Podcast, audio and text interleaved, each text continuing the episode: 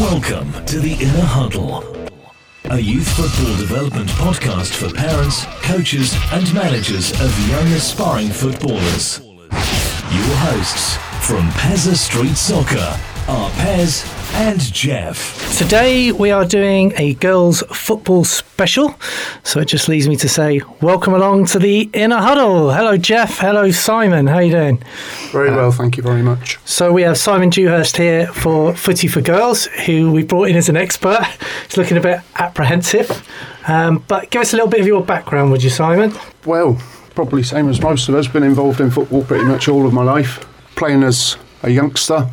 Got into coaching, or dipped my toes into coaching a little bit when I was about 19, but I was still playing at the time. You need a lot of time to commit to coaching if that's the pathway that you choose to follow. Yeah. It doesn't lend itself to particularly well to both playing and coaching full time. No. So it's a good start though, isn't it, to get in early and dip your toes and get a bit of experience, see if you like it or not. Absolutely, yeah. I mean, I was very fortunate when I was younger to have some really good coaches myself. And I suppose that gave me the enthusiasm to get into coaching, later on in life. That's how we first met, when we used to play against each other back in the day, many years ago. Yeah, I remember you chasing me around many a time. Yeah, yeah. And then we had the extra pleasure of playing in the same team last year, didn't we? We did, that? Yeah, the charity event, yeah. Yeah, well, I'd say I scored a couple of goals, Jeff. Good fun. It's not about me, is it? No, okay. Oh, what's that? Oh, too late, I've done it. But yeah, it was a good evening, wasn't it? It was very good. We raised a lot of money for charity. It was great. And a regular listener to this show and the podcast. I do, yeah. Religiously every week. So that's our one listener. He's the one. But thanks for coming in anyway. This is your reward for being our listener. Thank you very much. Is coming in on the show. But a bit more seriously, we've had many a chat, haven't we? And we seem to share similar beliefs and philosophy, hence why you're here, really. And of course, you do Footy for Girls in Andover, which we're going to get onto very shortly. And we hope to do some stuff together in future, don't we? Which we're going to have a little bit of a chat about. Nice to have a bit of a collaboration. So loads coming up. Right, for those of you who are new to the Inner Huddle show, we have questions sent in from a variety of places. Some of them are my own. We have about 15 today. Most of these I actually hunted out and went and asked specific people that I knew in the game, so thank you to them. Hopefully you'll get a mention later individually, but it's a bit out of our comfort zone, isn't it, Jeff? Yeah, definitely. Yeah. Although the concepts of coaching children is the same whether you're a girl or boy, so you're more into child development than you are football coaching these days. Exactly, and that doesn't change. So I think we'll just crack on straight with question number one and see where we go. So a nice and simple one, I think, to start with. Question number one: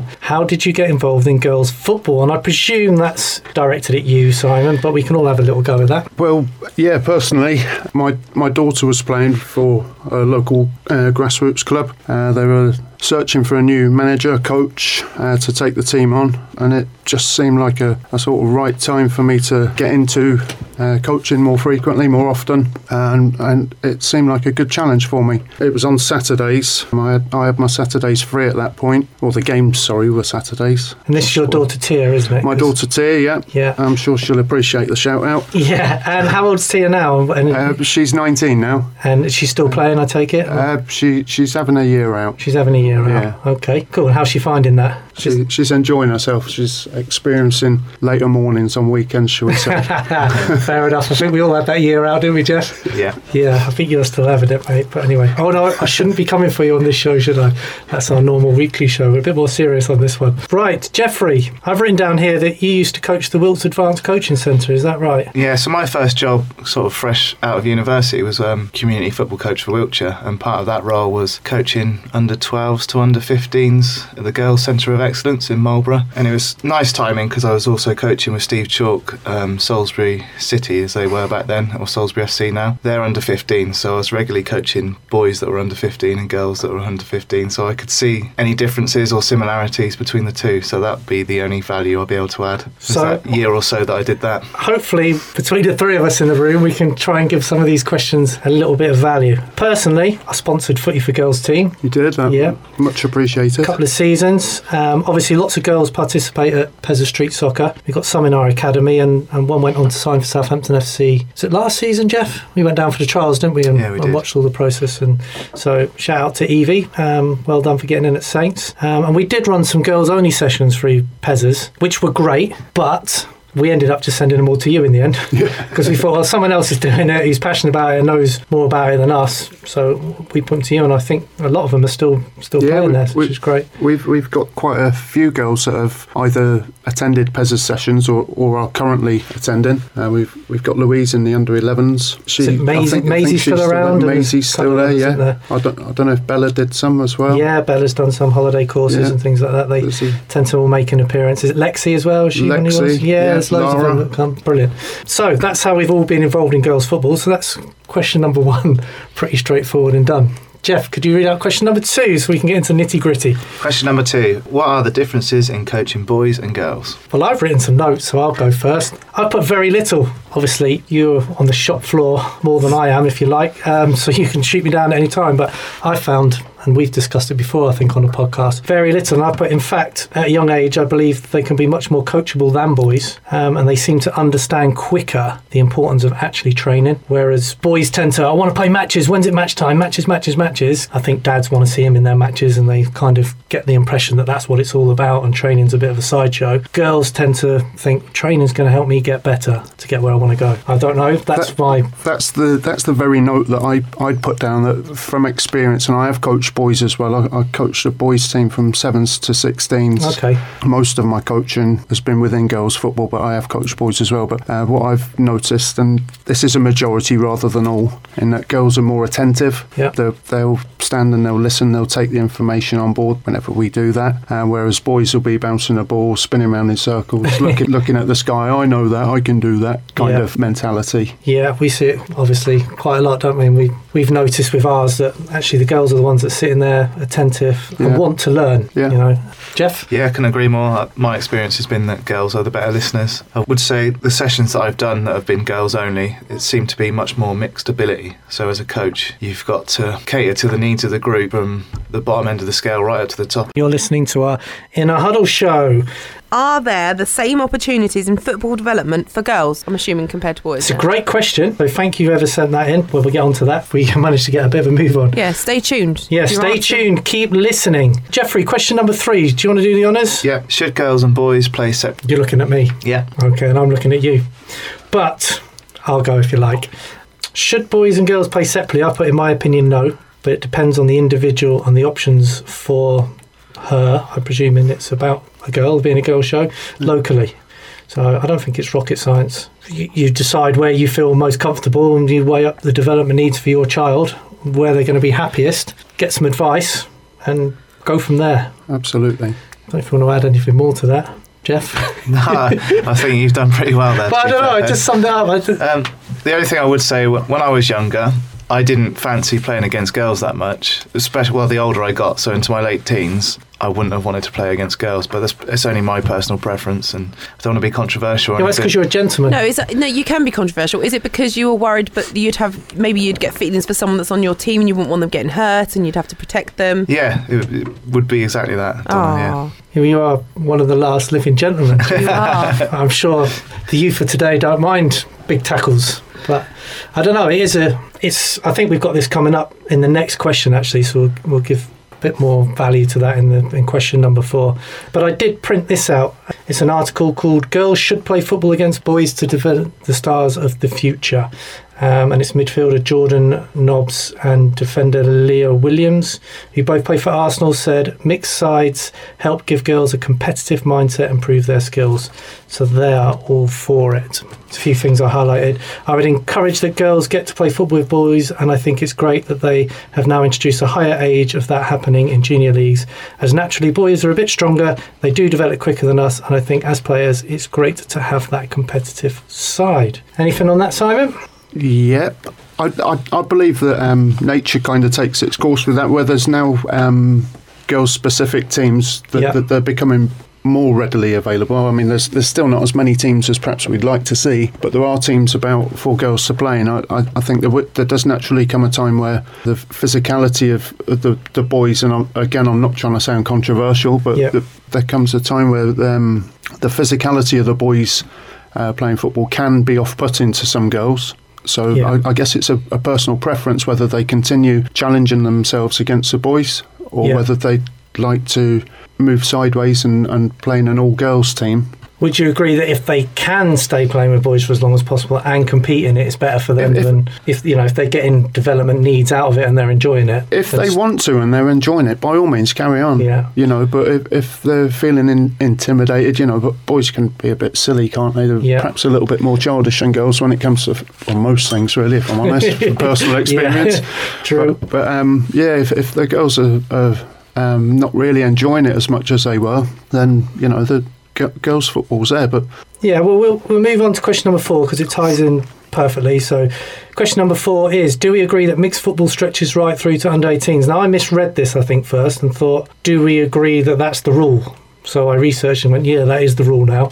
But then I thought, actually, I think they probably mean, do we agree with it? Yeah. So it does tie in nicely with the other one. And I've put, it's a new initiative, so only time will really tell. There's nothing, it's only, what, 2 years, is it, since it's gone away? Yeah, two or three years that it's been. So time will tell. If you're developing great players that have come all the way through and they say, yeah, the reason I got to play for England was because I was competitive with the boys all the way out and I learned how to be more skillful because they were more physical, and, you know, it might work for that type of player, but there's no real data there yet, is there, because it's so new, which is what I put down. I did ask my friend Kelly Warren, who plays for Southampton Women's, the question, and she put, yep, totally agree with it. Well, I totally agree with the mixed football stretch because it'll help with the strength and progression for the girls with more physical football to a later age. So it's not sexist, males are genetically stronger. So that's what she feels to it. So she's all for it.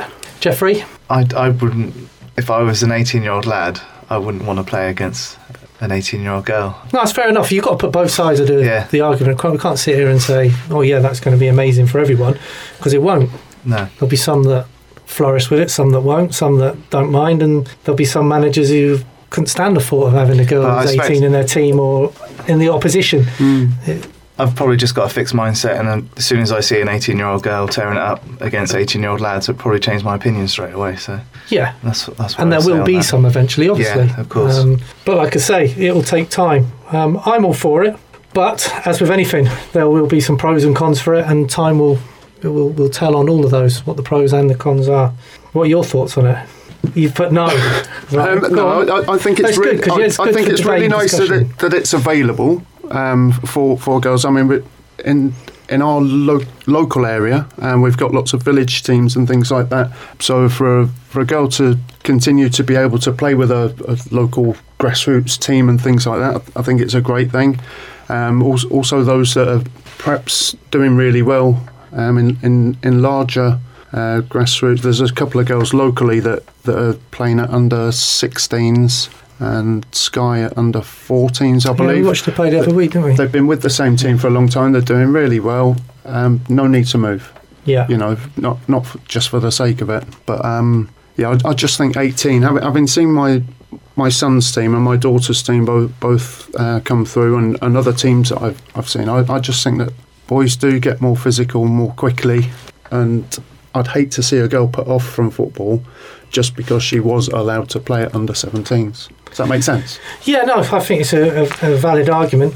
Okay, welcome to our girls and women's football special with special guest Simon Dewhurst from Footy for Girls Andover, and of course my wingman Jeffrey Arthur Bonner. How you doing, Jeff? Yeah, good, Pez. Good, yeah.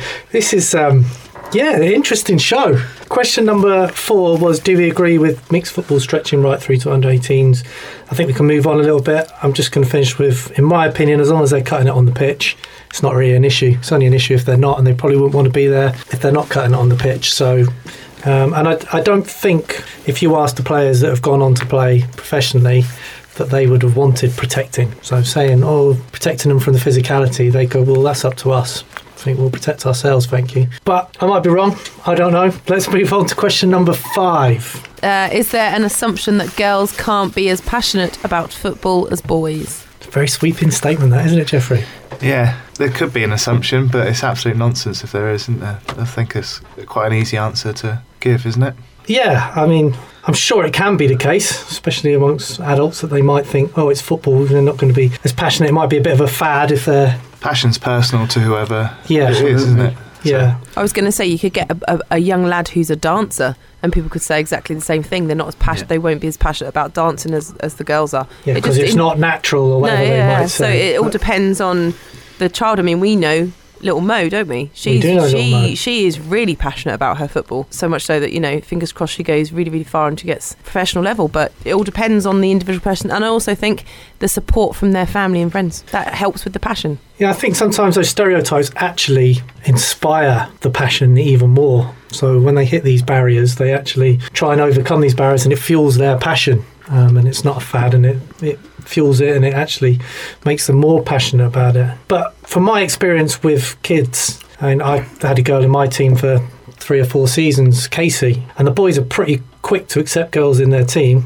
As they are with any player, as long as they're contributing, you know. And Casey was great in our team, fitted right in, and no one really blinked an eye with Casey. Occasionally we'd go and play against other teams, and you hear sniggers. Heard it once from a goalkeeper who got a couple of his mates and, oh, they've got a girl in their team, and truthful story, he wasn't laughing when she scored a hat-trick past him and he was picking the ball out of the net.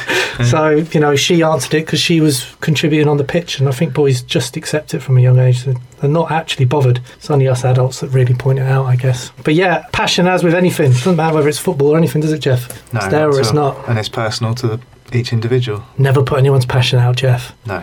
No matter what it is. I don't care if you're passionate about drama, dance, chess. What are you passionate about, Jeff? Futsal. Yeah. Yeah, exactly. And people try and put that passion out as well, don't they? Yeah, that's true, they do. And it's not right. I think you've got your own personal deeper issues if you try and put anyone else's passion out, and maybe you should try and find out what they are.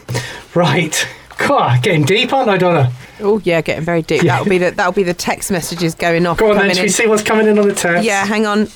Is England's women's football team bringing girls football into the spotlight? Yeah, great question. May as well go straight into that one because we haven't got that coming up. Yeah, I think it is. Yeah, definitely. I think they're ranked number 2 or 3 in the world at the moment. 2 in the world, I think. 2 in the world at the moment.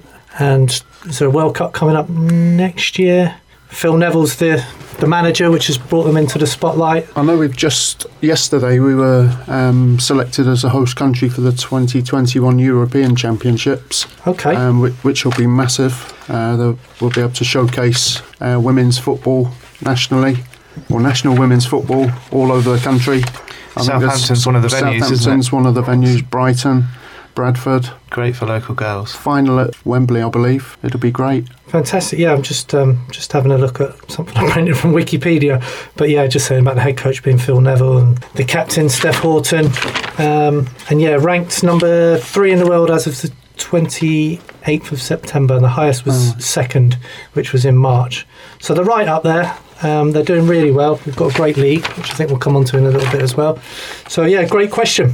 Right, back to our list of questions we have in front of us. What number are we on? Number 6. Number 6. Do you want to go again, Donna? What should a girl do if they're feeling intimidated or put off playing in a boys' team? Kick 'em. Yeah, I'm happy to go on that. I don't think whether you're a boy or a girl has any difference really. If you're feeling put off playing football for any particular reason, I think first and foremost you go and speak with your coach. Yeah. Most coaches will be sympathetic to whatever reason.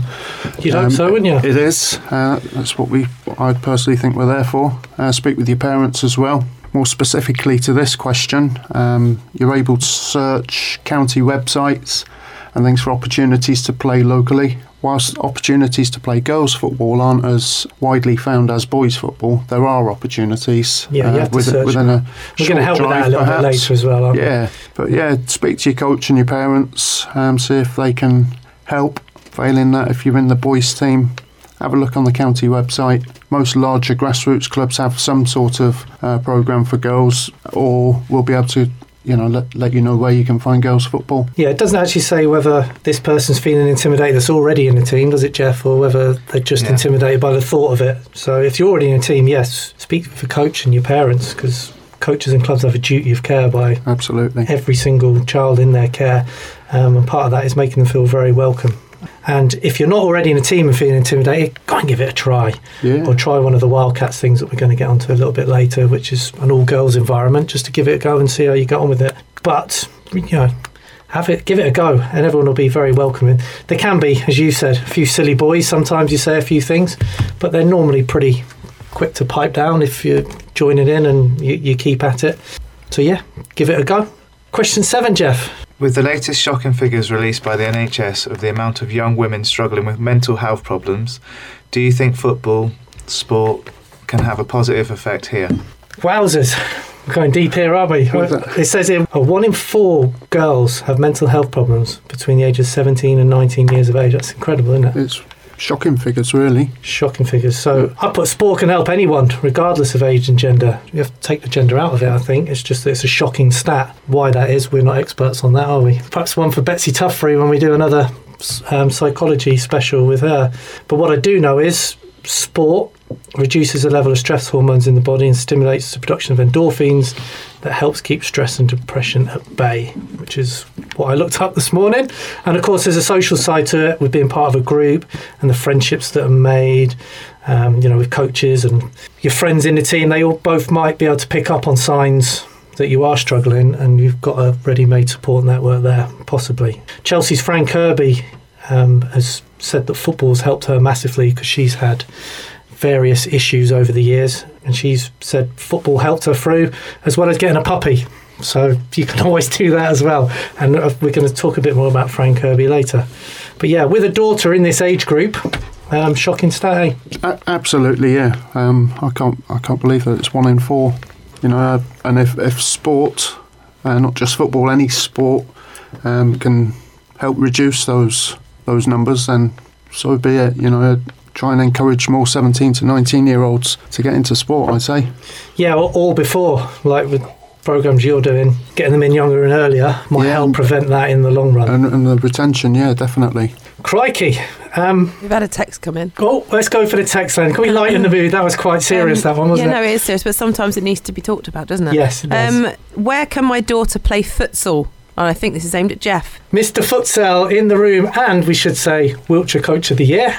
Yes, you are the man to answer this. I'm not sure that I am. We've been working on trying to get a women's futsal team. It might be something that Simon can help out with in the future. We would just follow the same format as the men's team, which we entered the FA Cup, did quite well in that, and I think we could do that very quickly with a women's team, and then look to enter the National League from there. So at the moment there isn't anything set up?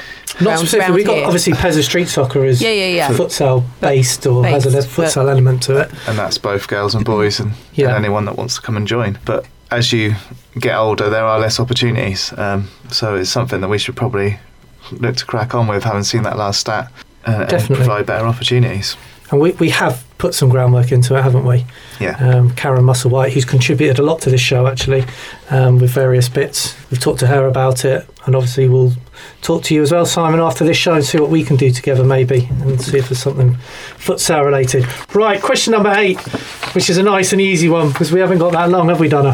Who are the best teams in this country? And I've printed out a handout here, looking at the current table, which was up to date as of this morning, which is the Women's Super League, the FA Women's Super League. Arsenal at the top, followed by Man City, then Birmingham, then Chelsea. So that does that necessarily mean they're the best? Well, no, teams? Not really. They're 10 games in now, which I think is probably halfway through their season. I don't know how many times they play each other, but there's 11 teams in the league. Play each other twice, so they're halfway through. So you get. Since the inception of the Women's Super League in 2011, I'd say Arsenal have probably been the strongest side, finishing in the top 3 every season bar one. They're currently 3rd now. They won the cup as well, didn't they, last year? I think they did. Arsenal. I've got that here. Chelsea won the league last year. Yeah, I think the last 3 years, Man City, Chelsea, and Arsenal have been the top 3. Right, so over that time. So they're your big clubs. I've also noticed the emergence of Manchester United Women's. Yeah. And they're in the league below, which is the Championship, because they reformed. It used to be Super League 1, Super League 2, didn't it? WSL 1, WSL 2, yeah, and then it went down to the Women's Premier League, the FA Women's Premier League. And Man United seem to be storming that league, and Charlton Athletic just behind. So, hope that answers your question. And in futsal, it's London Hal VC, exactly the same as the men's. They were Southend ladies last season, and they won the FA Cup. Now he decides to pipe up. Yeah, they won the FA Cup and the Women's Super League last season. Big shout out to our friend Emma Tune, who plays for the captains in my book. Yeah, she does. The Inner Huddle from Peza Street Soccer.